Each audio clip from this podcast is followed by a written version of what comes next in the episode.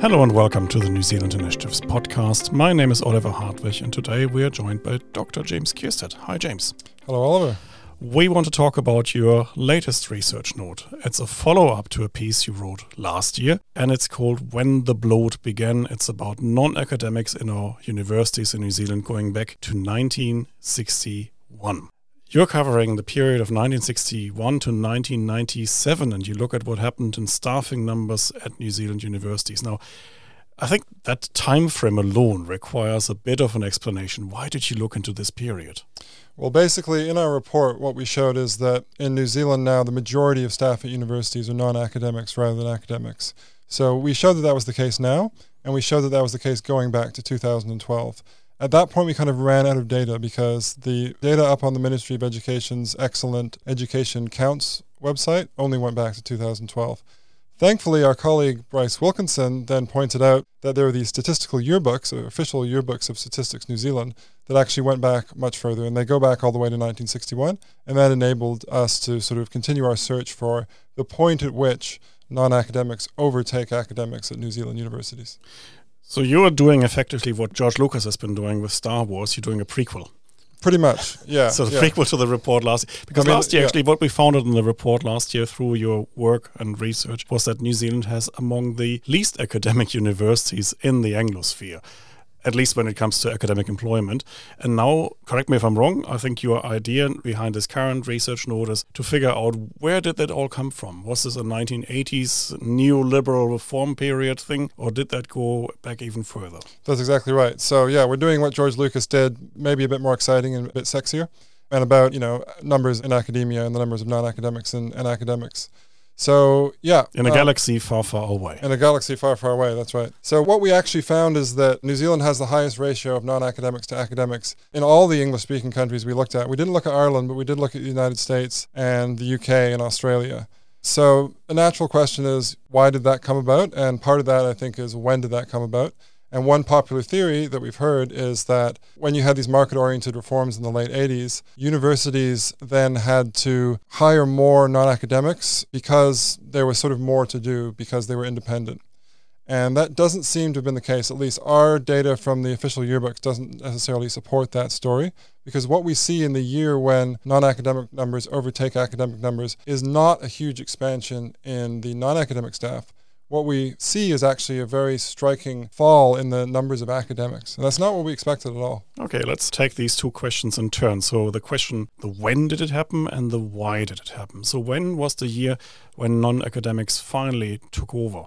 1991. 1991. And until then, academics were always in the majority. That's right. And you can see that we have a pretty graph in our report where you can see that the number of academic staff is always slightly ahead of the number of non academic staff, which I think you'd kind of expect because universities probably should have more lecturers and professors than other staff. And then suddenly, as I say, in 1991, you get the sudden drop. Why, why 1991? Is there any hypothesis? I mean, 1991, I remember as the year of the first Gulf War, was also the year of the mother of all budgets, I believe, for New Zealand.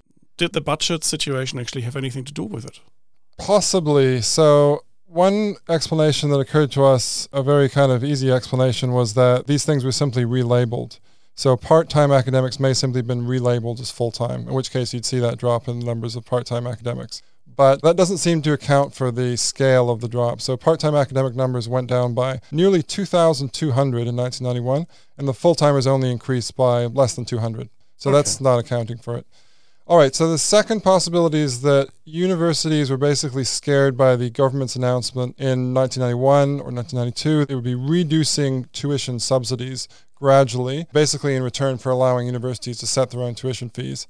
And then because of that, maybe the universities thought, oh no, we're going to have this of reduced income from the tuition subsidy. So we're going to have to look around for savings. Oh, what can we cut? One thing we can cut is academics, and particularly part time academics, because maybe it's seen as less painful to cut the part time academics.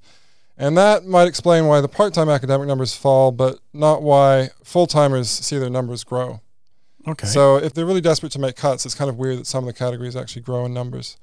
And then a final possibility is that part time academics just become a riskier proposition because of changes in labor law. So we've actually talked to a lot of senior academic colleagues, professors emeriti at universities across New Zealand, and they remember that something odd happened around that time, and universities felt a lot of pressure around part timers. It seems to be the case that at some point, part timers, universities were expected to hire part timers on a full time basis after they'd served several years in succession. And because of that expectation, or perhaps even requirement, universities thought, oh, right, we're going to have to shed all these people because otherwise, if we keep them on for too long, we're going to have to pay a lot of money to keep them as full timers. Okay. And so they got rid of a lot of part timers for that reason. But the fact is, it was not a bureaucratic takeover.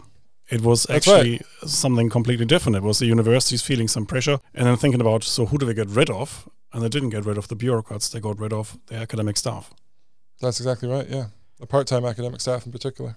What was the situation like before when you're going back over the decades, back to 1961? What was the ratio back then? Um, I don't remember the exact ratio, but it's, you know, academics are in the slight majority, and obviously that means non academics in the slight minority. So we have another graph which shows the percentage of non academics as a percentage of the total staff at non New Zealand universities at New Zealand universities through this period. And basically, you know, they're they're always slightly below the 50% line. So non-academics are, you know, 45, 46, 47% of total staff. And then after 1991, they pretty much jump up to what they are now, which is sort of in the 50s, possibly in certain places hitting the high 50% of total staff. So 91 was a watershed moment for universities. What was the development like since? Well, really, it's in terms of the ratio of non-academic to academic staff. The picture isn't that dramatic. I mean, there hasn't been that much change. I think, if anything, the number of non-academics has changed slightly. I think the ratio has increased slightly, and it has increased to a different extent in different places.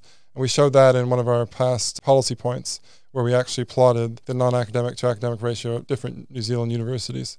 So yeah, things were sort of reasonably stable before 1991, and actually they've been reasonably stable since as well. And that's also the case in Australian universities. Actually, over the past few decades, the ratio or the percentage of the total staff that's taken up by non-academics has remained actually sort of strangely consistent.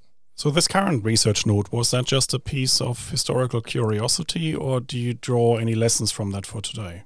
Well, I guess the main thing is, is just to try and look at all these competing reasons of why do we have so much bureaucratic blow, because it's important what you sort of blame this on. If you think it's a problem, and we do think it's a problem, then what caused it? And so one candidate for having caused this is the market-oriented reforms. We don't think that the market-oriented reforms caused this because, as I say, that explanation doesn't really seem to add up. Because, well, at least the explanation that market-oriented reforms led to an increase in bureaucracy or led to universities taking on more non-academic staff in order to deal with certain types of accountability. That doesn't seem to wash. However, one thing I should add at the end is that we also spent time in the report looking at the composition of non-academic staffing at New Zealand universities, something we also dealt with on the earlier full report. And that also tells an interesting story, which is basically that before 1991, the kinds of people who were non academics at New Zealand universities, whether they were technicians or librarians or administrators, the proportions of those remain amazingly stable.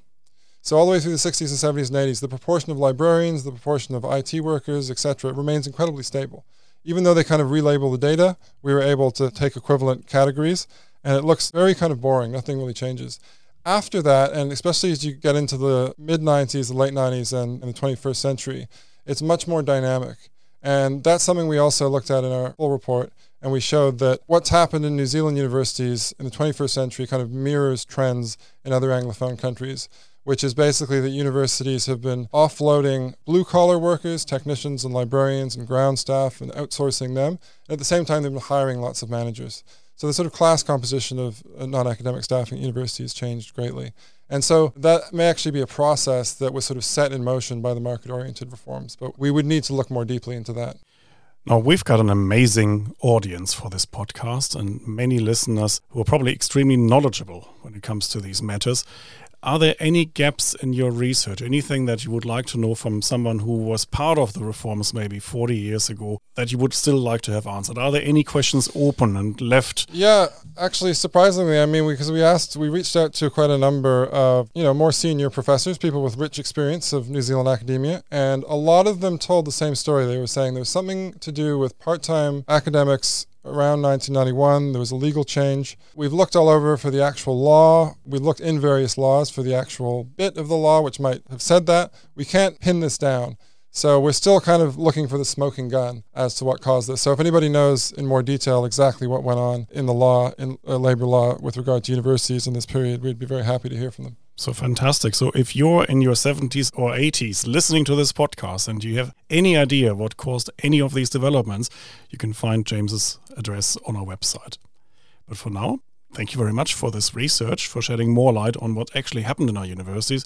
And should we hear from any of our listeners and get more source material, I think we can look forward to the next prequel to the prequel. Yeah, we hope there will be a series almost as long as Star Wars. In a galaxy far, far away. Thank you, James. Thank you, Oliver.